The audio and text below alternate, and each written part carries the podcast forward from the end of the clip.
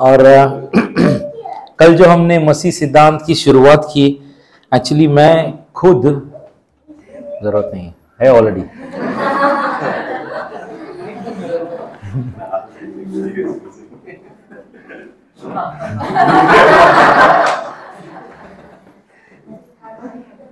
Okay तो अ, मैं खुद हैरान हूँ कि हमारे अ, सिर्फ़ इत्तला करने से खबर पहुँचाने से कि हम लोग मसीह सिद्धांत कर रहे हैं यहाँ पर और फिर साउथ गोवा में। तो यू नो एक रिज़ल्ट हम देख रहे हैं। करीबन सौ लोग यहाँ से और वहाँ से इकट्ठा होकर करीबन सौ हम टच कर रहे हैं। If I am not wrong यहाँ पे 42 थे। 42 सीखने को आए थे मेरे ख्याल से। Yeah, 45 हाँ actually. 45 तीन लोग नहीं आ पाए बट 42 अटेंड किए। और वहाँ पर 62 के नंबर था लेकिन 55 अटेंड कर पाए। आई थिंक हम लोग एक सेंचुरी एक सौ लोग करीबन चार कलीसियाएँ वहाँ से चार कलीसियाएँ यहाँ से सिर्फ़ मसीह सिद्धांत के लिए तैयारी करें और उसमें से कई नौजवान हैं। आई एम सो हैप्पी कि इसी की अगली पीढ़ी भूखी है परमेश्वर के वचन के लिए। एंड अगर हम पीछे मुड़ के देखते हैं तो कई साल पहले हम जब शुरू किए थे मड़गांव में तो यहाँ से वहाँ पर लोग आते थे। आनंद, आपको याद है फ़र्स्ट फ़र्स्ट जो समीर ने किया था, और हम लोगों के पास जगह नहीं थी, बहुत कुछ। लेकिन वो मसीह सिद्धांत शुरू किया जिस दिन, उसी दिन शुरू करने से पहले हमारा पड़ोसी जिसको हमने मांगा था, हमें फ्लैट दे भाड़े पर, वो ना ना बोल रहा था, और हम तैयारी कर रहे समीर को बोले, चलो हम जाएँगे, अभी टाइम हो गया। वो दरवाजे पे टक टक करके बोलता है ये लो मेरे फ्लैट की चाबी।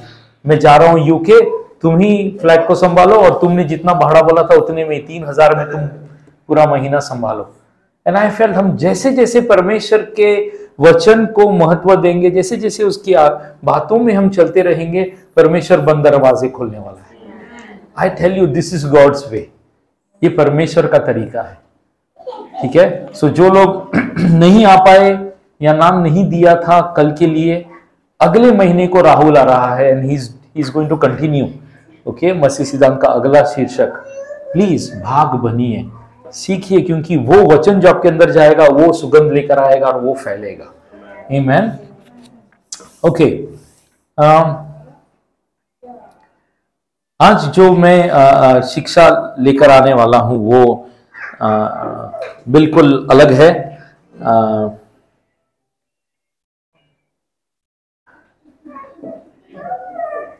मैं चाहूँगा कि पहले हम एक तो चीज़ के लिए हम प्रार्थना करें। एक वचन आया था भविष्यवाणी।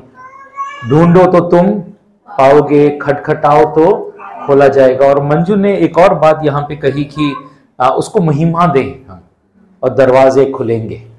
एंड आई फील कि क्यों ना पहले हम विश्वास का इस्तेमाल करें, उसके बाद मैं वचन को लेकर आना चाहता हूँ। मंजूर है? कि हम खड़े हो जाएँ और आपको मालूम है कि आपके जीवन में कहाँ पर दरवाज़ा बंद है? आओ, परमेश्वर के पास पहले उसके नाम को धन्यवाद दो, उसके बाद मांगेंगे। पहले धन्यवाद और उसके बाद मांगेंगे। आओ, अपनी आवाज़ें उठाओ और हृदय खोल के, दिल खोल के धन्यवाद दो उसको।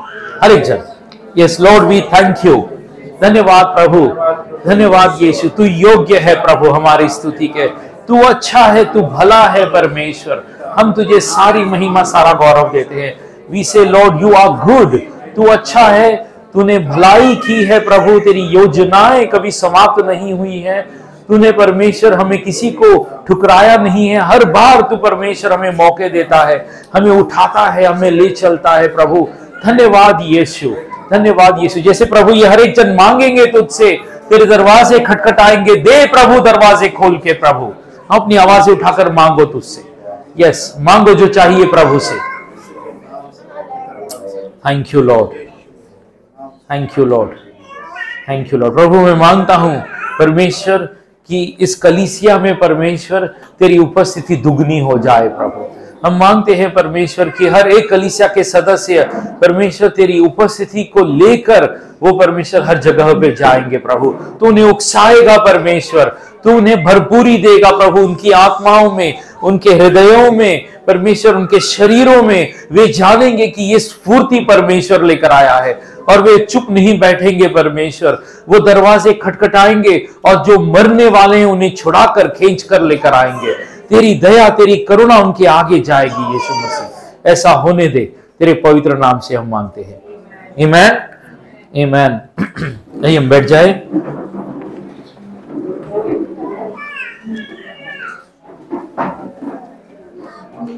मुझे बताइए आप लोग फ़िल्म देखने जाते हैं कि नहीं?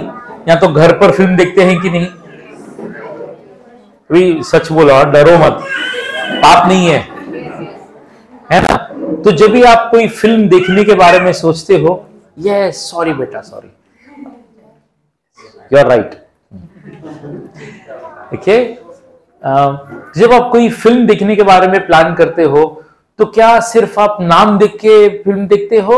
या नाम देखकर उसका, क्या बोलते हैं ट्रेलर ट्रेलर कुछ तो झलकियाँ देखते हो यार का पिक्चर है यार।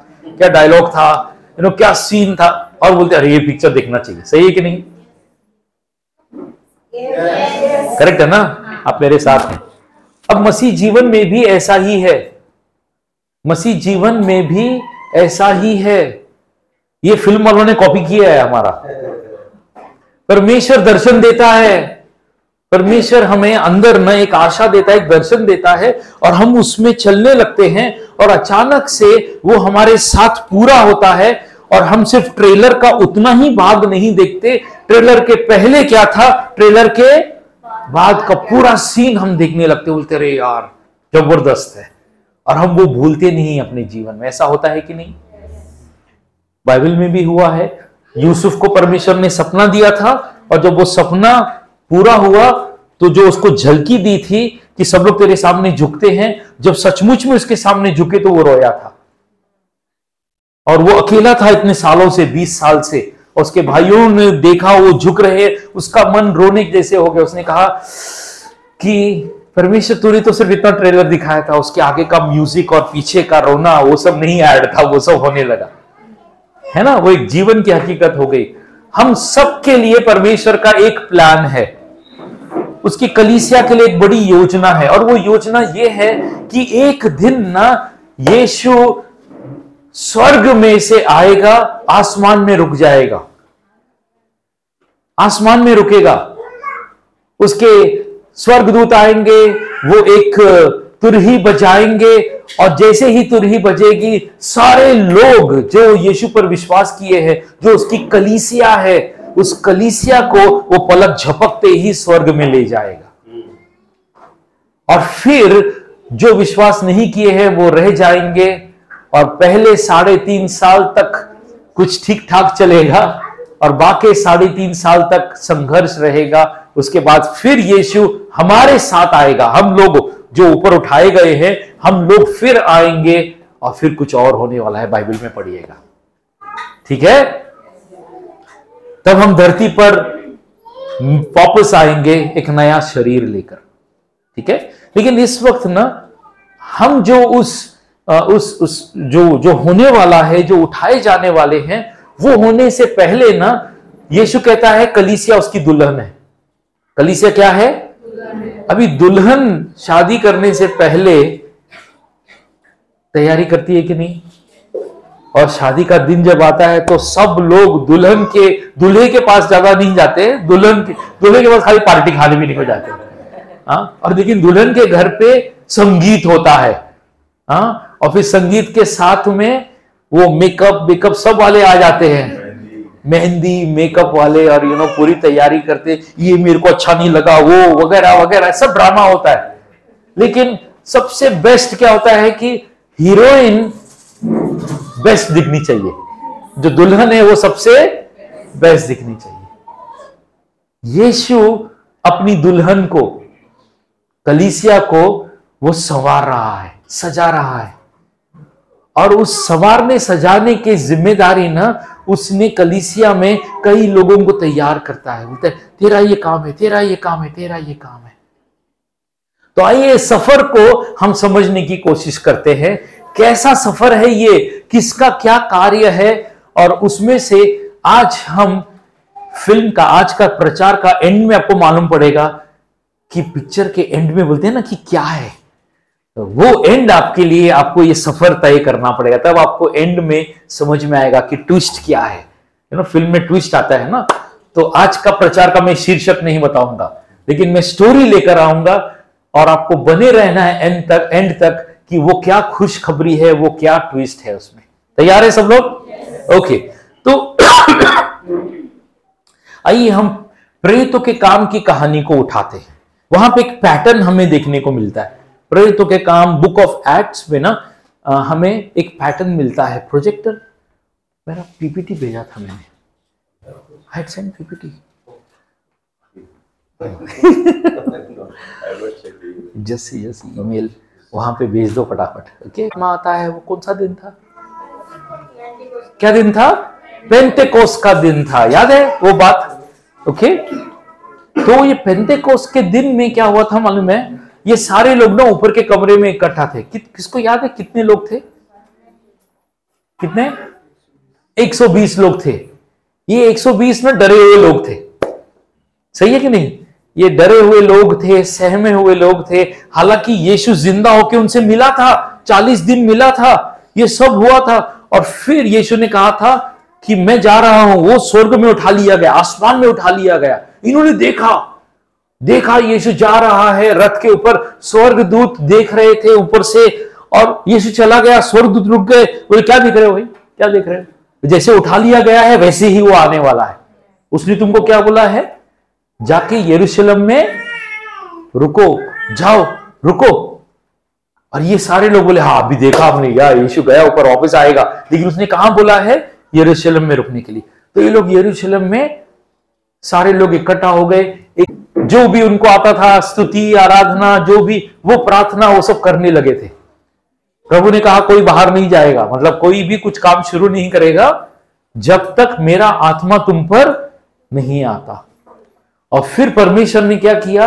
यरूशलेम में एक जगह पे ये लोग इकट्ठा हैं और इसके आजू बाजू में ना पूरा मार्केट लगता है। और ये मार्केट में लोग ना कहाँ से आते हैं मालूम है? दूसरे दूसरे देश से ये लोग यहाँ पे मार्केट देखने का आते क्यों होता है मालूम है? वो पेंते कोस के दिन वो बोलते हैं ना कि फ़सल की कटाई होती है। हाँ, बोलते हैं ना फ़सल की कटाई लगी तो अभी फ़सल बिकेगी वगैरह वगैरह तो ये एक त्योहार का दिन था, सारे लोग त्योहार के लिए आए थे वहाँ पर। और फिर परमेश्वर ने देखा, अभी सब इकट्ठा हो गए। सब अपने अपने काम में बिज़नेस में उलझे हुए हैं। मेरे लोग मेरे साथ उलझे हुए हैं। अब मैं अपनी आत्मा भेजता हूँ और फिर मैं इनको तैयार करता हूँ। सबके सामने मैं अपनी कलीसिया का ऐलान शुरू करता हूँ। हालेलुया।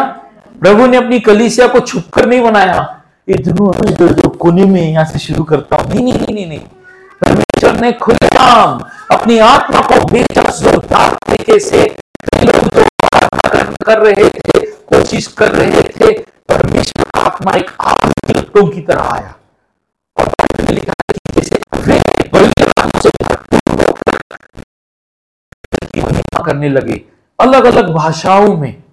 ऐसी भाषाएँ जो उन्होंने कभी सीखी नहीं थी, पड़ोसी देश की भाषा में ये आराधना कर रही है, वो कोई और देश की भाषा में आराधना कर रही है और सारे लोग जो वहाँ पर आए थे, वे बोल रहे हैं अरे आवाज़ें आ रही है। दोपहर का टाइम है। ये लगता है लोग ने नशा किया है।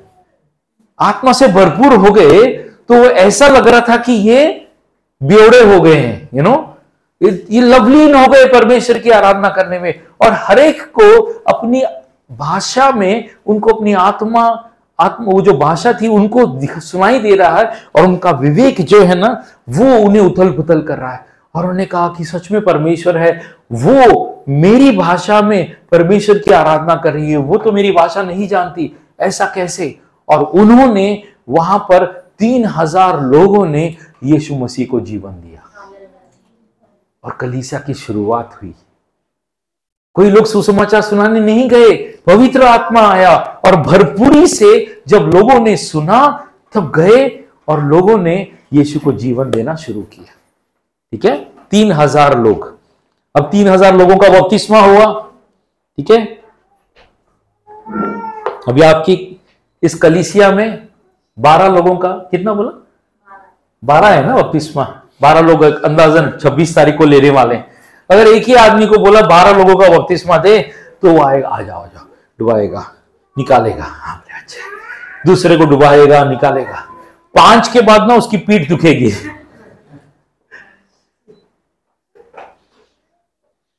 उधर बारह शिष्य थे, तीन हज़ार लोगों को बपतिस्मा दिया था उन्होंने। पता नहीं बाद में कितने थके हुए होंगे या क्या। मुझे नहीं लगता थके होंगे, क्योंकि परमेश्वर का आत्मा उनके ऊपर आया था, उनकी थकान को भी निकाल लिया होगा। तो हम देखते हैं कि कलिसिया की शुरुआत जो थी, वो पेंतेकोस के दिन चैप्टर टू में हुआ। सिर्फ़ ये नहीं हुआ चैप्टर टू में इतना परिवर्तन हुआ कि वे ना इतना खुश हो गए कि हर दिन वो उसके घर पे जाता है, वो उसके घर पे जाता है। और क्या करते हैं मालूम है? धन्यवाद यीशु। रोटी रस तोड़ते हैं, प्रार्थना करते हैं, आराधना करते हैं हर दिन एक दूसरे के घर में घुस घुस के। फिर बोलते अरे, और कहा मिले? अपन लोग का सॉलिड गैंग हो गया, कहा मिलेंगे? अरे, वो मंदिर है ना। सोलोमन का वो, चलो उधर मिलते हैं। वहाँ पे जाके इकट्ठा होके करते थे। और उधर के जो पुजारी लोग थे, बोला, ये लोग क्या कर रहे हैं? अंदर हमारा कीर्तन भजन कुछ अलग तरीके से चल रहा है। ये ये क्या चल रहा है? और वो भी कौन सी भाषा, क्या चल रहा है? और रोटी रस तोड़ रहे क्या है ये? और ये ये बात ना, नई चीज़ ये फैलने लगी। ओके तो वहाँ पर जब ये फैलने लगी ना, सिर्फ़ वो नहीं हुआ, पतरस जो था डरपोक, वो चार्जअप हो गया। ठीक है? पत्रस चार्जअप हो गया। पत्रस योहन्ना बोले, ये दोपहर का हमारा पुराना स्टाइल था। तीन बजे परमेश्वर के मंदिर में जाना। उनका टाइम था बारह बजे, तीन बजे, सुबह नौ, बारह, तीन छ नौ, बारह, तीन, ऐसे था टाइमिंग तो बोला, अभी दोपहर का टाइम है, आखिरी वाला, हम जाएँगे वहाँ पर। तो वो लोग वहाँ पर तीन बजे दोपहर को मंदिर जा रहे हैं। और जैसे ही मंदिर जाते हैं, रास्ते पर यस प्लीज़ नेक्स्ट स्लाइड तो रास्ते पर ना, किसको मिलते हैं, पतरस और योहन्ना?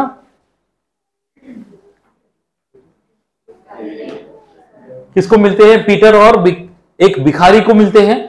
तो बोलते हैं हाँ यीशु के नाम पे मांगने वाला अब तक मैंने देखा नहीं है। करेक्ट है ना? कुछ तो है तो दे दो। ऊपर वाला तुम्हारा भला करेगा। ऐसा कुछ मांग रहा होगा, सोच रहा होगा, कुछ तो उसका काम भी पिछारे का वो था। अब जानते हैं उससे उसका अपंग था वो। सही है कि नहीं? और पत्रस उसके पास आता है। और क्या कहता है? पत्रस उसे, सोनार चांदी मेरे पास नहीं है, लेकिन जो मेरे पास है, मैं दे रहा हूँ। यीशु नासरी के नाम से उठ और खड़ा हो जा। अब ये भिखारी बहुत फ़ेमस था।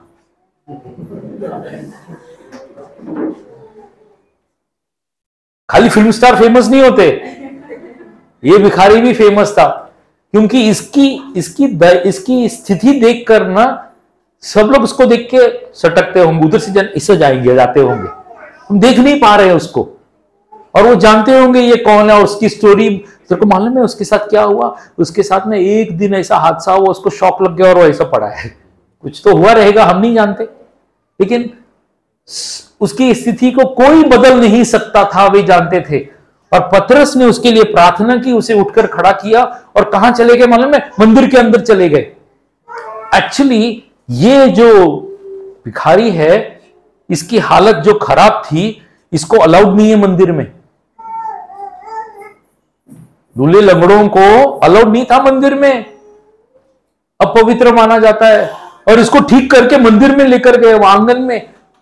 और वहाँ पर सारे लोग इकट्ठा हो गए हिलो ही और पत्रस बोला, भाइयों, तुमको मालूम है, तुमको क्या लगता है, मैंने ठीक किया? मैंने नहीं, यीशु नासरी के नाम से, जिसको तुम लोगों ने क्रूस पर लटका दिया, उसके नाम से मैंने इसको ठीक किया। वो प्रभु ज़िंदा, उसने सुसमाचार देना शुरू किया। और जैसे सुसमाचार दिया आप लोग यीशु को जीवन देने लगे, लेकिन कुछ लोग थे जो वहाँ पर हम्म ये ये मच्छी वाला हमारे यहाँ पे घुस गया। मच्छी वाला था ना? एक तो पढ़ा लिखा नहीं है, ये ये ये ऐसा कैसा आ गया? और उन्होंने बोला, इसको पकड़ के धोपटो। उसको पकड़ के धोपटा। और धोपट के क्या किया? उसको जेल में डाल दिया। और अब जानते हैं क्या हुआ? अब तक कहानी क्या है? पवित्र आत्मा आया, कलीसिया की शुरुआत हुई और उस कलीसिया की शुरुआत में वे सारे लोग एक दूसरे के साथ रोटी रस तोड़ते थे। वे प्रभु की महिमा हर दिन करते थे। परमेश्वर उनके ऊपर आया, उनको एक दूसरे की बोलते ना, तेरे पास ये नहीं है, ये ले मेरे पास है। एक दूसरे की वो एक परिवार के जैसे जीने लगे, तेरा क्या, मेरा क्या? अपना है। और वैसे जीने लगे। पत्रस चिन्ह चमत्कार परमेश्वर इस्तेमाल करने लगा। और फिर शैतान ने हमला किया। उसको पकड़ के जेल में डाला। परमेश्वर ने उसे जेल से रिहा किया और उन्होंने दमदाटी दिया। वो सब ठीक है यीशु का नाम से बात करने का नहीं। और उसको मारा और छोड़ दिया। ठीक है? वो लोग बाहर आए। वो बोला हम तुम्हारी सुने क्या हम परमेश्वर की सुने जिसने हमको बचाया है? और जैसे ही वो बाहर निकलते हैं फिर वो चालू हो जाते हैं। परमेश्वर का सुसमाचार सुनने के लिए। ऐसा ही ना भारत में हो रहा है। ऐसा ही सिचुएशन भारत में हो रहा है। कलमबुट में अब तक हुआ नहीं है। पता नहीं हुआ रहेगा। लेकिन मैं यूपी में गया था। तो यूपी में करीबन साढ़े तीन सौ पास्टर्स इकट्ठा थे। और वहाँ के जो यू नो लीडर्स थे, वे लोगों का नारा था। तुम हमें जेल भेजो। उनको आपको मालूम है ना सताव है यूपी में? ओके आप खुले आप इस प्रकार से मिल नहीं सकते और वो कभी भी कहीं पर भी अटैक होता है। किसी को भी पकड़ के वो लोग यू नो गलत इल्ज़ाम भी लगाते हैं पैसा देके और उनको पकड़ के जेल में डालते हैं। तो ये आए दिन वहाँ पर ना बहुत हो रहा है। तो ये सारे लोग जो जो थे ना साढ़े तीन सौ उनके लिए एक आम बात हो गई। ये तो कितनी बार जेल में गया? तीन बार कौन सी वाली? अच्छा वो वाली। मैं ना वो वाली में गया था। तो कितने दिन में? चार दिन था। अच्छा बस खाली चार दिन। और फिर उनका नारा क्या है मालूम है? वो खुशी के साथ नारा लगाते तुम हमको जेल भेजो, हम बेल करेंगे। तुम हमको जेल भेजो हम बेल करके बाहर आएँगे और फिर वही करेंगे। फिर तुम हमें जेल भेजो, हम बेल करेंगे, बाहर आएँगे और फिर करेंगे। ये जो पहली कलीसिया के साथ हुआ था, वो अब हमारे साथ भी हो रहा है। अब वो लोग सीख गए बाइबल में से, क्या ही और ये चल रहा था। उस समय में भी ये पैटर्न जो है, परमेश्वर का तरीका जो है, कलीसिया को बढ़ाने का, क्योंकि कलीसिया कौन बना रहा है?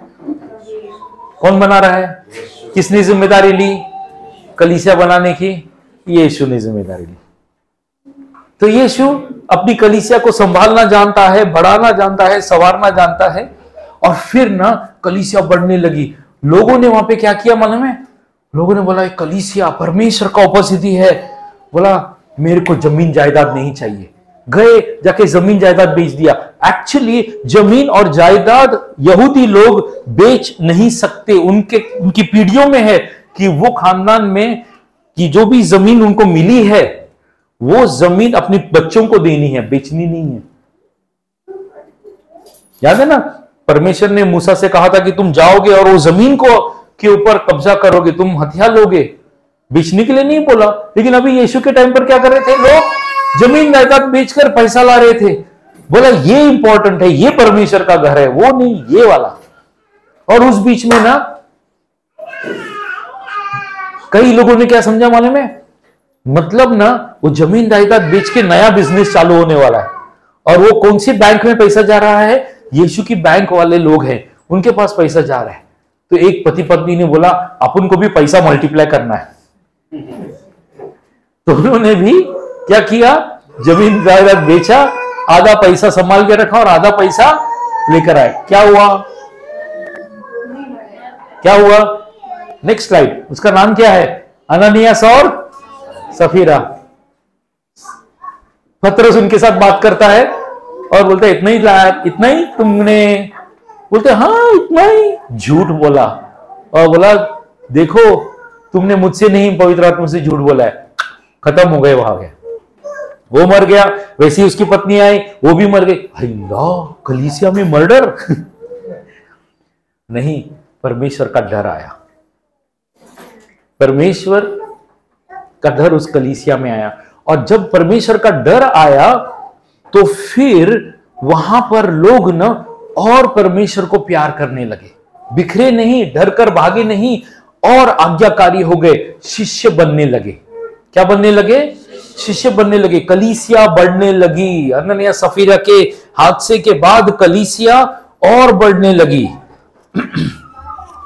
जब कलीसिया बढ़ने लगी ना तो कलीसिया में लोग आने लगे। अलग अलग जगहों पे लोग इकट्ठा होते थे प्रार्थना करते थे और यू you नो know, ये पैसे भी आ गए थे जो गरीबों की मदद हो रही थी। वहाँ पर प्रॉब्लम चालू होगा। जहाँ पर लोग रहेंगे प्रॉब्लम रहेगा। जहाँ पर कलीसिया में लोग रहेंगे, वहाँ पर और परमेश्वर उसका सॉल्यूशन भी निकालेगा। तो प्रॉब्लम क्या आ गया मालूम में खाना, खाने का। खाने पर बड़ा प्रॉब्लम होता है, लेकिन कल अच्छा खाना था। तो चावल तेरा था।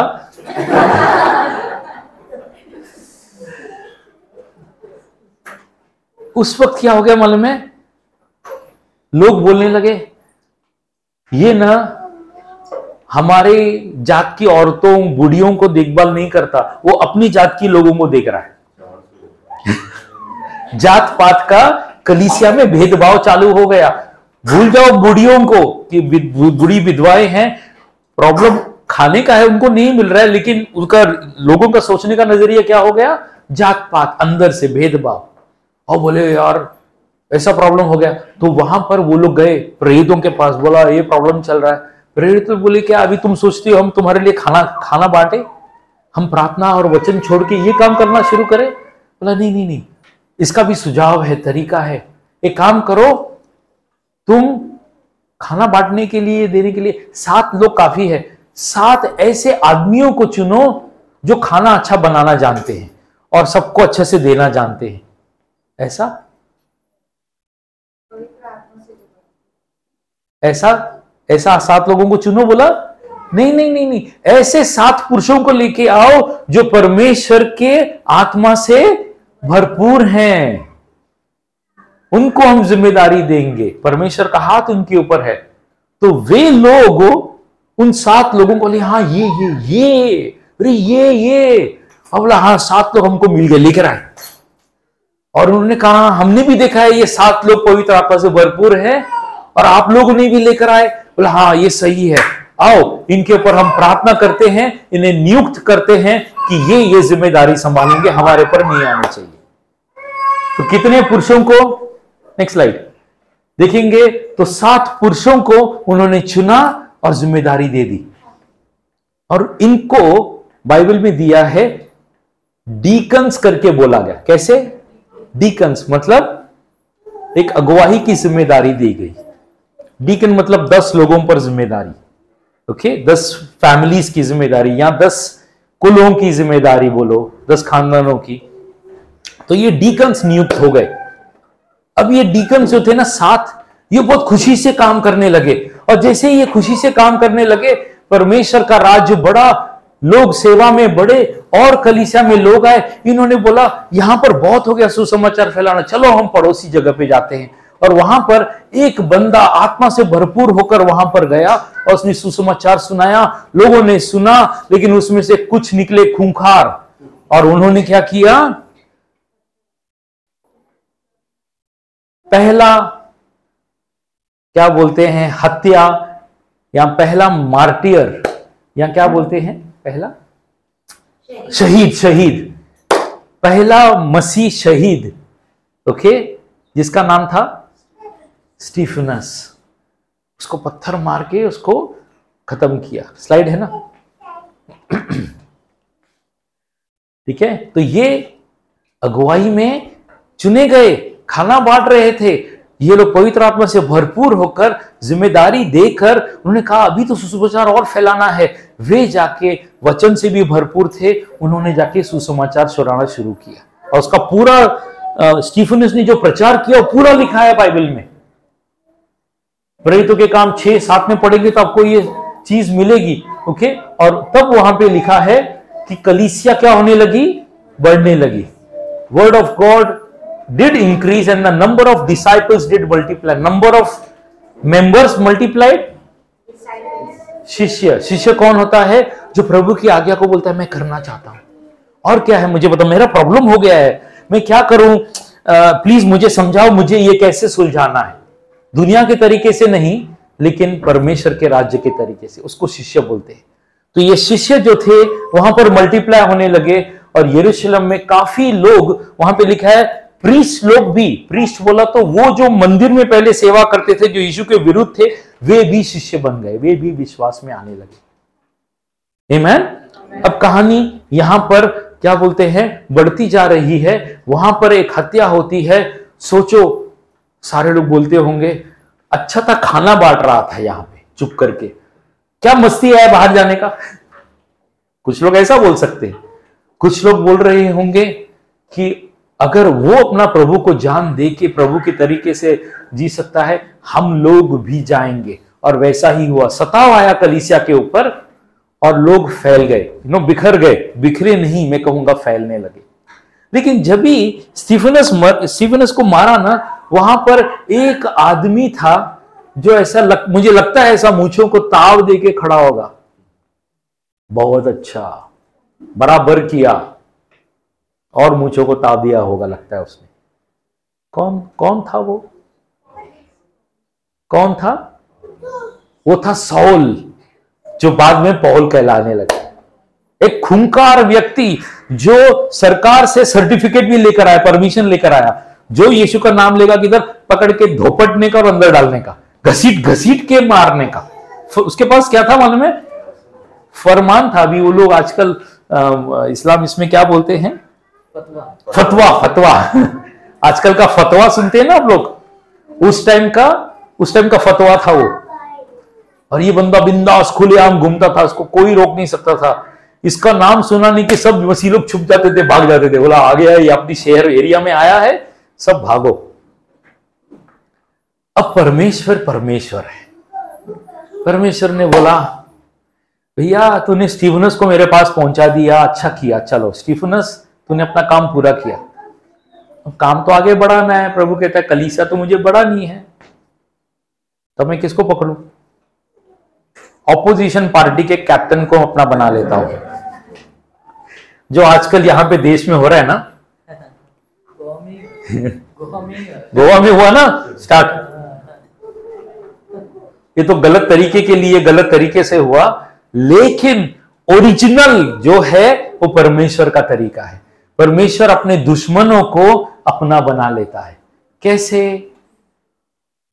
सौल जा रहा था घोड़े पे, दमस्कस जाऊँगा, अब मैं दमस्कस के लोगों को उखाड़ूँगा, वहाँ पे जितने मसीह छुपे हुए घर घर में घुस घुस के निकालूँगा और मारूँगा। फुल प्लानिंग के साथ जा रहा है दमस्कस। दमस्कस की गेट पे आया, अचानक से एक बिजली जैसे कड़की है ना, एक, और एक आवाज़ उसने सुनी। सॉल सॉल तो मुझे क्यों सता रहा है? प्यार से एक आवाज़ गूंजी, एक दर्द भरी आवाज़ गूंजी, और वो एक उजाला एक आया। और उस उजाले में ये बंदा दोपहर के समय में अंधा हो गया, गिर गया घोड़े से। गिर गया और सिर पे हाथ रख के सोच रहा होगा, ये क्या हुआ? मैं किसको सता रहा हूँ? कौन था वो? इतना प्रेम से भरा, इतना इतना यू नो सामर्थ, इतना पावर इतना उजाला, कौन कौन, कैसे? और मैं किसको सता रहा हूँ? वो तीन दिन तक क्या हो गया? अंधा हो गया। तीन दिन तक परेशान बंदा। खाया भी नहीं होगा, लगता है पिया भी नहीं होगा। तीन दिन तक वो इस बात से परेशान है। और परमेश्वर एक व्यक्ति को बोलता है, अनन्यास अनन्यास, एक काम कर, वो फला घर पे, वो आदमी है सौल, जा उसके ऊपर हाथ रख, मैं उसकी आँखें दे दूँगा, मैं तुझे इस्तेमाल करूँगा।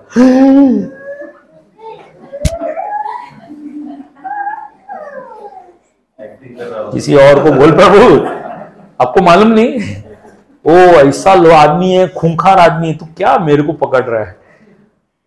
फिर भी अननियास बोलता है, प्रभु, फिर भी आप बोलते हैं, मैं जाता हूँ। अननियास जाता है, खूंखार व्यक्ति पे हाथ रखता है और कहता है, भाई सौल, भाई बोलता है उसको। अरे, परमेश्वर ने तुझे चुना है, तू उसके राज्य के लिए काम करेगा। जैसे ही प्रार्थना करता है, उसकी आँखें वापस उसे दिखाई देता है। अब परमेश्वर का तरीका बहुत मज़ेदार है। देखो, समझो आपकी कलिसिया में भी परमेश्वर का तरीका ऑलरेडी चालू है। जो मैं ये स्टोरी बता रहा हूँ, ये आपकी कलिसिया के साथ जुड़ा हुआ है, क्योंकि ये, वो यीशु की कलिसिया थी, ये भी यीशु की कलिसिया यीशु का तरीका उसमें लागू है। तो सॉल जो था, जो खिलाफ था, परमेश्वर ने उसे अपना बना लिया, और फिर बोला, परमेश्वर ने सिर्फ़ अपना बनाऊँगा नहीं इसी के द्वारा, इसी खूंखार के द्वारा मैं अपनी कलीसिया पूरी बनाऊँगा। इसी खूंखार को मैं इस्तेमाल करूँगा फाउंडेशन डालने के लिए। इसी खूंखार को मैं ऐसी बातें बताऊँगा कि ये तोड़ने के बदले बनाने के पीछे पड़ जाएगा। ये तोड़ने का दीवाना है ना, मैं इसको बनाने का दीवाना बना दूँगा। ये औरों को मारेगा नहीं, अपनी जान दांव पे लगा लगा कर ये मेरी कलीसिया बनाएगा। मैं इतना प्रेम दूँगा उसको। और लग गया पॉल के पीछे प्रभु। और पॉल भी परमेश्वर का दीवाना हो गया। समझ में आ रहा है ये स्टोरी कहाँ तक है? परमेश्वर क्या कर रहा है? और कलीसिया कैसे शुरू हुई? कलीसिया में क्या हुआ? कलीसिया में अगुवाही की शुरुआत हुई। ओके? और फिर परमेश्वर ने ना पॉल का ट्यूबलाइट जलाया। और पॉल को बोला, मन में देख, मेरी कलीसिया को मैं नींव हूँ। मेरे नाम से कलीसिया बनती है, मेरी कुर्बानी से कलीसिया बनती है। और बोलता है हाँ वो जो मंदिर बना था ना, वो मंदिर वो वाला नहीं, अब ये परमेश्वर नया मंदिर बना रहा है। पॉल का ट्यूबलाइट जल जाता है। और फिर पॉल बोलता है कि परमेश्वर कुछ लोगों का इस्तेमाल करता है, जिनको तैयार करता है, प्रेरित करके भविष्य वक्ता करके, कहता है, तुम फाउंडेशन डालोगे कलीसिया की। तुम शिक्षाएँ लेकर आओगे, दुष्ट आत्माओं को निकालोगे, तुम सच्चाई को लेकर आओगे। और ये दो काम करने के लिए, ये दो गिफ्टेड दो दो तरह की गिफ्ट्स प्रेरित और भविष्य वक्ता और बोलते हैं हाँ अरे समझ में आ रहा है। फिर बोलते हैं, प्रेरित और भविष्य वक्ता अपना शुरुआत करके निकल जाएँगे और फिर वो किसको भेजेंगे, किसको रखेंगे वहाँ पर? शिक्षक को रखेंगे और पास्टर को रखेंगे। शिक्षक वचन से सच्चाई लेकर आएगा पास्टर लोगों की देखभाल करेगा। लोगों के अंदर क्या वरदान है वो खोलेगा। लोगों के अंदर आ, कौन सा बुलावा है किसका उसको तैयार करेगा। और फिर हर एक जन को परमेश्वर एक सुसमाचारक करके इस्तेमाल करेगा। परमेश्वर कहता है ये पाँच गिफ्ट ये पाँच वरदान मेरे जो हैं ये कलिसिया में उभरने लगेंगे। ये वरदान काम करने लगेंगे। और जैसे जैसे कलिसिया, जहाँ जहाँ बोया गया, ये कलिसिया उस तरह से बढ़ने लगी। अब पॉल ना अलग अलग जगहों पे जाकर ना पहले मारने के लिए जाता था, अब क्या करने जा रहा है? सुसमाचार सुनाने जा रहा है। पवित्र आत्मा की अगुवाही में वो सुसमाचार सुनाने जा रहे हैं। जिस जगह सुसमाचार सुनाने जा रहा है, वहाँ पर कई लोग विश्वास करते हैं और कई लोग उसको मारने के लिए आते हैं। कुछ लोग पत्थर मारते हैं, ये बेचारा चुप के बैठता है, पत्थर लेता है, फिर शिष्य लोग आते हैं, दिखते हैं, ज़िंदा है क्या? हाँ ज़िंदा, चल चल चल, निकाल निकाल, इसको पॉल को निकाल। ए, तू भी चल, निकाल के उसको शहर से बाहर बेच के उसको भेज देते हर शहर में जहाँ जाता है सुसमाचार सुनाता है, लोगों विश्वास में आते हैं, लोगों वहाँ पे फिर अपोजिशन होता है, पत्थर मारते हैं पॉल वहाँ से निकलता है दूसरी जगह पे। पॉल ये नहीं बोलता, बस हो गया यार, सब जगह पे मार खा रहा हूँ। पॉल को परमेश्वर ने बुलाया था मार खाने के लिए। करेक्ट है नहीं? और पॉल अपना बुलावा पूरा कर रहा था। अब देखो पॉल हर शहर में जाता है और फिर बोलता है, हिला, हम लोगों ने बहुत जगह पे कलिसिया की शुरुआत की है। वहाँ पर आराधना, वचन, ये सब हो रहा है। आइए हम वापस जाके देखते हैं कैसा चल रहा है और वहाँ पर कलिसिया को पूरी तरह से स्थापित करके आते ठीक है? अब ये ट्विस्ट आया है। ये वापस आता है कि जो हमने शुरू किया, अब वो कैसा जा रहा है। आगे। ओके? अब हम ये स्क्रिप्चर्स को देखेंगे। जो मैं बता रहा था कि परमेश्वर ने पॉल को जो सिखाया, वो एफिशियम पाँच पच्चीस में लिखा है कि husbands love your wives as Christ love the church and gave himself up for her मैंने बताया ना, यीशु ने कलीसिया बनाने के लिए अपनी जान दे दी। क्या बनाने के लिए? कलीसिया बनाने के लिए। वो बोलते हैं ना, अकेले विश्वासी बनाने के लिए जान नहीं दी है। अकेले विश्वासियों को एक करने के लिए यीशु ने अपनी जान दी ओके? और एफिशियंस चार ग्यारह में लिखा है कि उसमें उसने पाँच तरह के वरदान दिए, प्रेरित apostles prophets evangelist shepherds and teachers परमेश्वर ने वरदान दिया। नेक्स्ट स्लाइड प्लीज़ फिर परमेश्वर ने कलिसिया में ना बहुत से और अलग अलग तरह के वरदानों को उभारा है, ओके? अगर आप देखेंगे कुछ लोगों को सेवा का हृदय दिया है। कुछ लोगों को परमेश्वर ने अनुग्रह दिया है भविष्यवाणी करने का। तो वो कहता है, तुम अपने विश्वास के अनुसार भविष्यवाणी करो। और मैं देख रहा हूँ, यहाँ पर कलिसिया में आहिस्ता आहिस्ता आज एक की भविष्यवाणी सुनी। मैं चाहता हूँ कि आप उतावले रहे, परमेश्वर से मांगे, प्रभु, मुझे भी दिखा तू क्या चाहता है इस कलिसिया में? तू मेरे लिए और इस कलिसिया के लिए क्या चाहता है? आप उतावले रहें परमेश्वर का आत्मा आराम से आपको वो दिखा देगा और ये अनुग्रह जो है, विश्वास के अनुसार आप भविष्यवाणी कर सकते हैं। मंजूर है? हो सकता है परमेश्वर कुछ चित्र दिखाए और आपको समझ में नहीं आए। आओ, अपने अगुवान के पास बोलो, मुझे ऐसा चित्र दिखाई दे रहा था, लेकिन मुझे समझ में नहीं आया। उसका अनुवाद करने का ज़िम्मेदारी परमेश्वर अगुओं पे रखता है। ठीक है? ओके। उस तरह से किसी को शिक्षा देने का तो वो शिक्षा दे, किसी को प्रोत्साहन देने का तो वो प्रोत्साहन दे, किसी को यू नो दान देने का परमेश्वर अनुग्रह देता है। खुले दिल से तुम दान दो, किसी को लीड करने का, अगुवाही करने का परमेश्वर वरदान देता है। तो वो अगुवाही करते हैं। ओके फिर किसी को दया के कार्य करने के लिए बोलते जाओ दया के काम, खुशी के साथ करो। रो रो के मत करो। नहीं, खुशी के साथ। क्योंकि वहाँ पर रोना है, तुम जाओ खुशी लेकर। उस अंधेरी जगह पे तुम खुशी लेकर आओ। तो ये वरदान जो है बाकी वर, और भी वरदान जो है वो कलिसिया में परमेश्वर उभारता है। और उन्हें रिलीज़ करने के लिए पास्टर का इस्तेमाल करता है। बोलता है तुम्हारा काम यह है तुम देखो कौन कौन से वरदान में उसे उभारो और उसे रिलीज़ करो। ओके नेक्स्ट ओके अब यहाँ पर ना प्रेरितों के काम चौदह में ना एक ट्विस्ट आता है। कोई हिंदी में पढ़ेगा। प्रेरितों के काम चौदह, उन्नीस से लेकर तेईस तक यहाँ पर ज़बरदस्त ट्विस्ट है।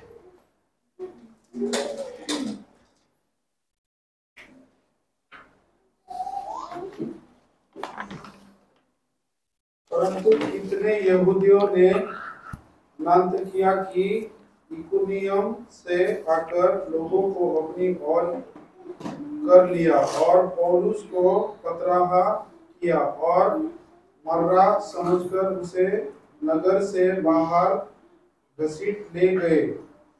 पर जब जब चेले उसकी और चारों ओर आ खड़े हुए तो वहाँ उठकर नगर में गया और दूसरे दिन बरनबास के साथ को चला गया। और वे उस नगर को उस नगर के लोगों को सुसमाचार सुनाकर और बहुत से चेले बनाकर और दूसरा और इकुनियम इकुनियम और को लौट गए। और चेलों के मन को स्थिर करते रहे और वहाँ उपदेश देते रहे, देते थे कि हम बड़े क्लेश उठाकर परमेश्वर के राज्य में प्रवेश करना होगा। आगे तेईस वाला।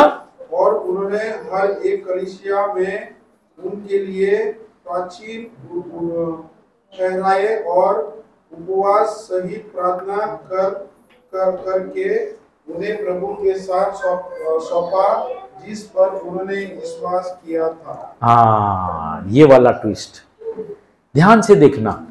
पहले एक समस्या आई थी खाने की समस्या तो डीकन्स को उभारा। ठीक है? आत्मा से भरपूर लोग जो डीकन का कार्य किए और फिर वो वहाँ से बड़े सुसमाचार फैलाया चिन्ह चमत्कार किया। अब कलिसियाओं में, हर जगह पे कलिसियाओं में जहाँ कहीं भी पौल जाता है, वहाँ पर क्या होता है? लोग विश्वास करते हैं, आने लगते हैं प्रभु के पास और फिर सताव आता है। तो ये लोग एक एक जगह से जाने के बाद वापस रिटर्न जा रहे हैं उस एरिया में देखने के लिए कि जो बीज था वो अब कैसे फल हो रहा है। तो क्या उस कलिसियाओं में पहले पास्टर्स कुछ उभरे होंगे कि नहीं? कलिसिया चला रहे होंगे कि नहीं?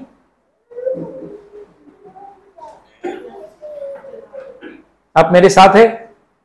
पॉल ने एंटियोक में गया, सुसमाचार सुनाया, छह महीना, आठ महीना वहाँ पे रहा होगा। ओके? लोगों ने विश्वास किया, शिष्य बने और वहाँ पर उसने कुछ लोगों के हाथ में ज़िम्मेदारी देकर वो निकल गया होगा। दूसरी जगह पे गया, वैसे ही किया होगा। तीसरी जगह पे क्या वैसे ही और हर जगह पे जैसे ही बढ़ रहा है, सताव आता है। और सब, सारे लोग क्या पहचानते हैं? ये पॉल, बाहर का आदमी आया है। ये हमारा धर्म परिवर्तन करता है। उसी को पकड़ते थे और हर बार पॉल को परमेश्वर बचाता था, वो चला जाता था। और अब परमेश्वर ने उसे एक और ज़िम्मेदारी दी है। और वो ज़िम्मेदारी ये है कि कलीसिया को स्थापित कर पूरी तरह से। बाकी है काम। और वो क्या काम है? हर कलीसिया में क्या कर? And when they had appointed elders अब उन्होंने एल्डर्स को नियुक्त किया, जिसको हिंदी में कहते हैं धर्मव्रत ये धर्मव्रत क्या है? मैं आज इसके ऊपर कुछ चर्चा करूँगा ताकि आपको समझ में आए धर्मव्रत क्या है। और वहाँ पर धर्मव्रत अपॉइंट करके हर कलीसिया में वे वहाँ पर करके आगे बढ़ने लगे। आपकी कलीसिया की कहानी में भी अगर आप देखें तो आपकी कलीसिया भी ऐसे तूफानों से गई है। ये कलीसिया भी पैंडमिक के समय में तूफ़ान से गई। कौन कहाँ रह गया, कौन कहाँ छुप गया, कोई गाँव में चला गया, कोई घर में रह गया। नहीं जानते किसके साथ क्या हो रहा है। लेकिन कलिसिया के कुछ लोग उभरे, अगुवाई के साथ उन्होंने निश्चय किया कि सिर्फ़ कलिसिया के लोगों की देखभाल नहीं करेंगे, लेकिन वे और लोगों की भी देखभाल करेंगे। वो लोग एक क्या बोलते हैं, जैसे बोलते हैं ना कि खौफनाक समय में भी निकले बाहर, अपनी जान की परवाह नहीं करते हुए कलिसिया और औरों समाज को उन्होंने उजाला और जान दिया। करेक्ट है? वहाँ पर सताव था, लेकिन यहाँ पर कुछ और तूफ़ान था जो दुनिया भर में फैला हुआ था। और कलीसिया, जिस जिस जगह पे कलीसिया बाहर निकली, वो सारी कलीसियाएँ बढ़ती रही हैं। हमने देखा है। Amen? सो यहाँ पर भी जैसे ये कलीसिया उभर कर आने लगी, हमें लगता है कि इस कलीसिया में एल्डर्स नियुक्त नहीं हुए हैं।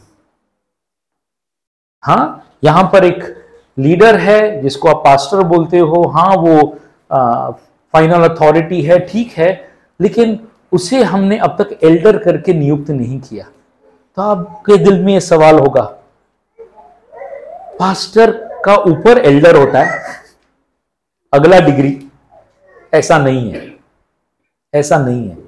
ये आपका सवाल जायज़ है और सर आँखों पर है ओके एल्डरशिप का जो रोल है मैं उसको बयान करना चाहता हूँ। ये देखो पॉल ने भी किया एल्डरशिप का रोल हम यहाँ पर मैं आपको बताना चाहता हूँ एल्डरशिप का एक ऑफ़िस है जो अधिकार से परमेश्वर देता है। परमेश्वर का राज्य कलीसिया में और परमेश्वर का राज्य कलीसिया के द्वारा शहरों में बसने के लिए। ठीक है? मैं एल्डरशिप बोल रहा हूँ, सिर्फ़ एक एल्डर नहीं बोल रहा हूँ। ये कुछ एल्डर्स होते हैं, परमेश्वर चुनता है, नियुक्त करता है और उस एल्डरशिप टीम का एक अगुवा होता है जो उस टीम को अगुवाही करता है। खुशखबरी कलिसिया में आ, मैं आ, 2010 में मुझे एल्डर करके नियुक्त किया गया था। और जब मुझे एल्डर करके नियुक्त किया गया था तो उसके बाद में जब ये बात मैं देख रहा हूँ कि अधिकार अचानक से परमेश्वर का अधिकार मेरे अंदर आया और मैं हैरान रह गया कि मेरी सोच बदल गई कि सिर्फ़ कलीसिया नहीं, कलीसिया के साथ शहर की भी देखभाल करने के लिए। और जब शहर में कुछ हादसा होता था, हम, मैं आवाज़ उठाता था एल्डर्स लोग इकट्ठा होते थे, कलीसिया, और कलीसिया के पास्टर्स इकट्ठा होते थे, हम प्रार्थना करते थे और वो नौबत कलीसिया और हमारे शहर से निकल जाती थी। परमेश्वर वो अधिकार देता है शहरों के ऊपर। कलिसियाओं के द्वारा वो एल्डर्स को नियुक्त करता है और कलिसिया में उसका विजडम है, जिसके द्वारा वो इस शहर को इंपैक्ट करना चाहता है। तो अगर आप गौर से बाइबल पढ़ेंगे, पतरस भी चिट्ठी लिखता है कलिसिया को तो वो कहता है, कलिसिया के एल्डर्स कलिसिया के धर्म वृद्धों को। तो एक नहीं, लेकिन टीम होती है। और जैसे ही कलिसिया हमारी बढ़ने लगी 2010 में कलिसिया में कुछ हादसे हुए, कुछ लोग जो हमारे साथ थे लेकिन साथ नहीं थे। हम ऐसे तूफानों से गुजरे और मेरी नज़र हमेशा थी कि मैं और मेरे साथ किसको और एल्डर बना सकूँ। और परमेश्वर ने अनुग्रह दिया कि हमारे, मेरे साथ में कृष्णा मिला, जिसको हमने देखा कि वो भर रहा है। सारे लोगों ने देखा, हमारी टीम ने देखा कि हाँ कृष्णा जो है वो अब एल्डर की तरह काम कर रहा है, वो लोगों की देखभाल करता है, वो सुलझाता है, परमेश्वर का वचन वो सिखाता है और लोग सीखते हैं। लगा कि ये सही रहेगा कि कृष्णा को भी मेरे साथ एल्डर नियुक्त किया जाए। तो अब खुशखबरी कलीसिया में दो एल्डर्स है। अब मैं ज़्यादा से ज़्यादा ज़िम्मेदारी कृष्णा पे ढकल कर मैं निकलता हूँ। मैं कहता हूँ, कृष्णा अब तू देख और तू अपने साथ और एल्डर्स को उभारने के बारे में हम ज़िम्मेदारी देख रहे हैं कि और किसको हम एल्डर नियुक्त करें, ताकि निश्चयों करने के लिए मेरे पास मत आओ, आप लोग निश्चय कीजिए और कलीसिया को बढ़ाइए। समझ में आ रहा है मैं क्या बता रहा हूँ? ओके अगर मैं आज यहाँ पे बेफिक्र होकर कल भी आया और आज भी आया ओके फैमिली को लेकर आया, मुझे कोई टेंशन नहीं है। कलीसिया परमेश्वर की है और मेरे परमेश्वर ने इस कलीसिया में अगुवाई को उभारा है कि वो देखभाल कर सकते हैं। मैं आज़ाद होकर आ सकता हूँ या मैं देखभाल करता हूँ तो मैं उनको भेज सकता हूँ। जाओ तुम और कलीसियाओं की तुम मदद करने जाओ। और हम कलीसियाओं में एल्डर्स की टीम को, टोली को हम बनाना चाहते हैं। अंग्रेज़ी वर्ड टीम है, हिंदी वर्ड टोली है। टोली बोला तो बहुत से। ये हमारा लक्ष्य है। हम देख रहे हैं कि न्यू लाइट चर्च में कुछ लोग ज़िम्मेदारी संभाल रहे हैं। बाइबल में दिया है कि जो एल्डर की ज़िम्मेदारी संभालता है एल्डर की तरह काम करता है ओके जो देखभाल करता है उसे उसे नियुक्त किया जाए। जैसे आ, वो था ना खाने का प्रॉब्लम आया था कलीसिया में तो क्या हुआ था?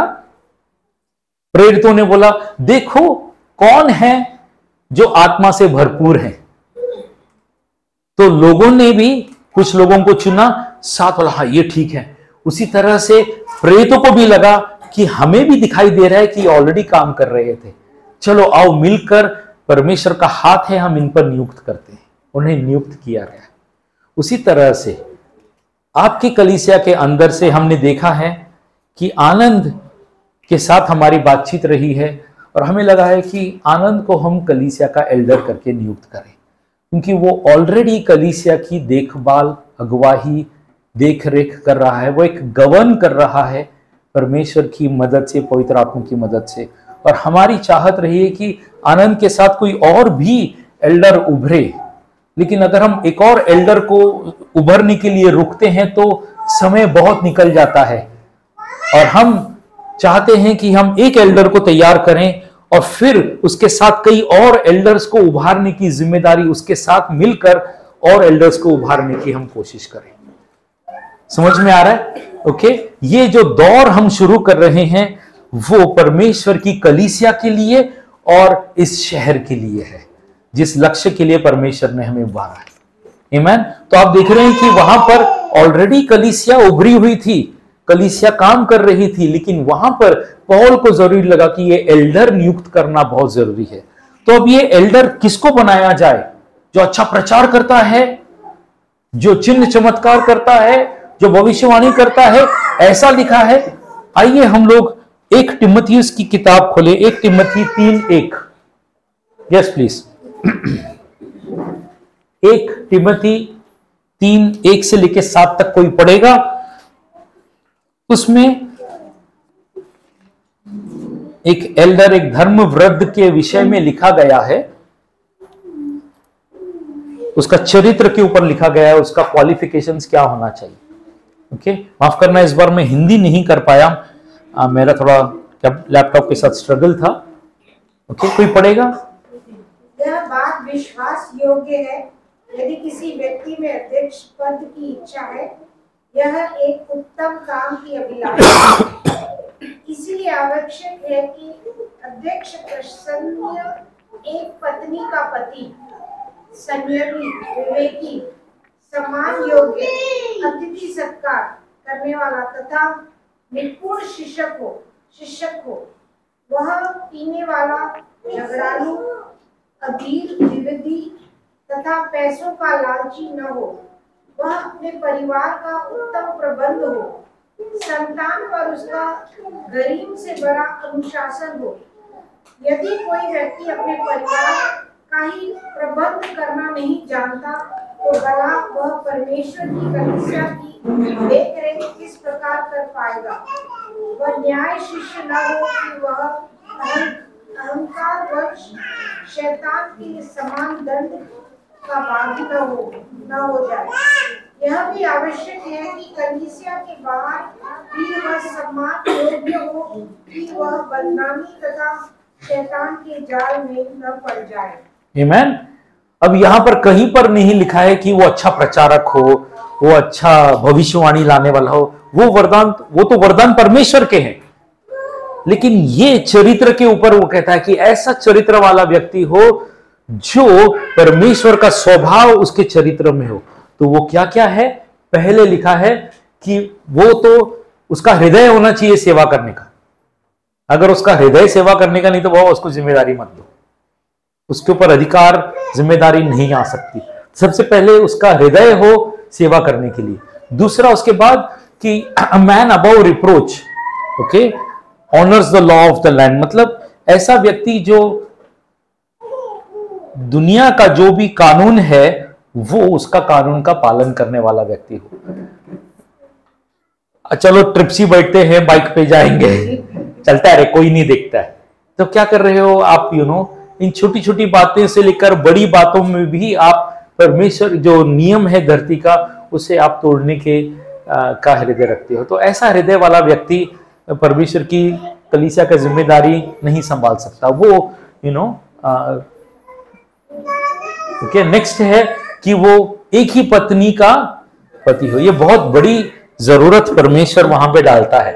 ओके दूसरा सेल्फ कंट्रोल्ड हो। संयमी हो, आदरणीय हो और आदरणीय के साथ वो उसका हृदय खुला हो कि जो कोई उसके घर पे जाए तो उसकी अतिथि सत्कार यू नो सम्मान के साथ। आइए, कोई भी उसके पास जाने से कतराए नहीं।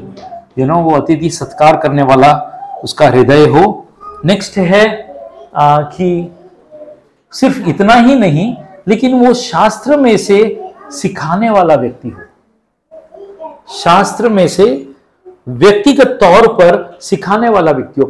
वन टू वन ओके उसको प्रीचिंग करना नहीं आता कोई बात नहीं लेकिन कम से कम वन टू वन तो सिखा सकता है। मेरे साथ जब कृष्णा को हमने एल्डर बनाया था कृष्णा ज़्यादा पढ़ा लिखा नहीं है। वो कम से कम दूसरी दूसरी उस, दूसरे में भी स्कूल में सेकंड स्टैंडर्ड तक भी मुश्किल से गया। वो प्रभु में आने के बाद थोड़ा हिंदी पढ़ना लिखना सीखा। ओके और जैसे जैसे वो वचन पढ़ता गया, अपने जीवन में लागू किया, किसी और को सिखाने लगा, वो ये काम कर रहा था। एल्डर का काम कर रहा था। प्रीचिंग तो उसने बाद में सीखा। समझ में आ रहा है? आज वो वचनों को डॉक्ट्रिन सिखाता है। लेकिन शुरुआत में ये काफ़ी है कि वो वन टू वन वचन को सही तरह से पेश कर सके सही तरह से लोगों के जीवन में उसके उसके स्थिति में लेकर आ सके। दूसरा कि वो पियक्कड़ नहीं होना चाहिए!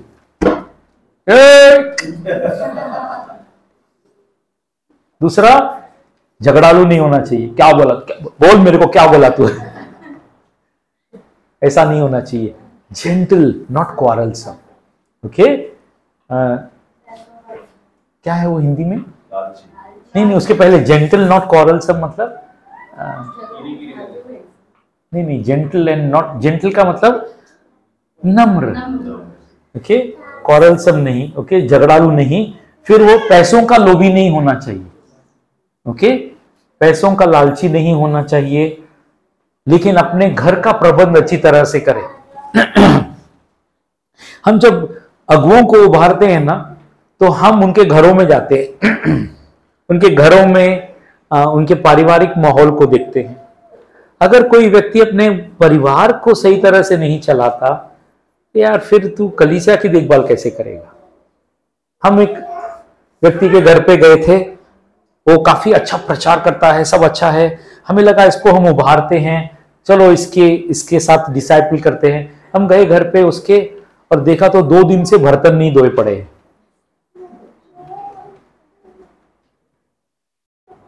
कपड़ों, कपड़े जो बेड बिस्तर के ऊपर पेशाब की बास आ रही है। तो हमने कहा, भैया, ये ये घर का भी साफ़ सफ़ाई करना बहुत ज़रूरी है। हाँ हाँ हाँ हाँ बराबर बराबर। काफ़ी समय तक देखा, एक साल तक देखा, डेढ़ साल तक देखा। दोनों पति पत्नी में इंटरेस्ट ही नहीं है वो करने का। वचन सुनाएँगे, वचन करेंगे, ये करे वो वचन वचन तो बाद में करना, लेकिन पहले कोई तुम्हारे घर पे आए तो क्या बोलेगा, क्या है ये? घर है कि क्या है ये? अब कुछ लोग हमको कलीसिया के का क्या तुम उसको सिखाता नहीं है, वो क्या, कैसा रखता है घर? मैंने कहा हाँ ये ये एल्डरशिप मटेरियल नहीं है। ये एल्डरशिप मटेरियल ये व्यक्ति एल्डर नहीं, ये योग नहीं होगा, इसके ऊपर खाली फोकट मगजमारी करके फ़ायदा नहीं है। छोड़ दो जब ये सुधरेगा तब देखा जाएगा। बात समझ में आ रही है? ओके वो अपने घर की भी देखभाल उसके बच्चे उसमें लिखा है उसके बच्चे उसका आदर करने वाले हों। बच्चों को यू you नो know, आदर करने वाला बच्चे उसका आदर करने वाले हों। और आखिर में लिखा है कि बाहर के लोग भी उसका सम्मान करने वाले हों। बाहर के लोग भी कहें कि ये व्यक्ति जो है ये ये सही है, ये झूठ नहीं बोलता, ये इस पर हम भरोसा कर सकते हैं। दुनिया वाले भी, क्योंकि हमारे पास परमेश्वर का चरित्र है तो लोग उसका सम्मान करना ही चाहिए। अगर दुगला व्यक्ति है तो लोग सम्मान नहीं करेंगे। सो ये चरित्र, ये क्वालिफिकेशंस एक एल्डर के लिए पॉल ने लिखी है। और पॉल कहता है कि अगर ऐसा कोई व्यक्ति है जो सेवा भी करता है और उसका चरित्र ऐसा है तो उसे कलिसिया में एल्डर करके या धर्म वृद्ध करके आप उसे नियुक्त कर सकते हैं। ठीक है? ओके। तो आज मैं ना आपके सामने एक अनाउंसमेंट कर रहा हूँ। अनाउंसमेंट ये कमीशन के अपोस्टोलिक अथॉरिटी और आ, से मैं जिम्मेदार होकर आपके सामने ये अनाउंसमेंट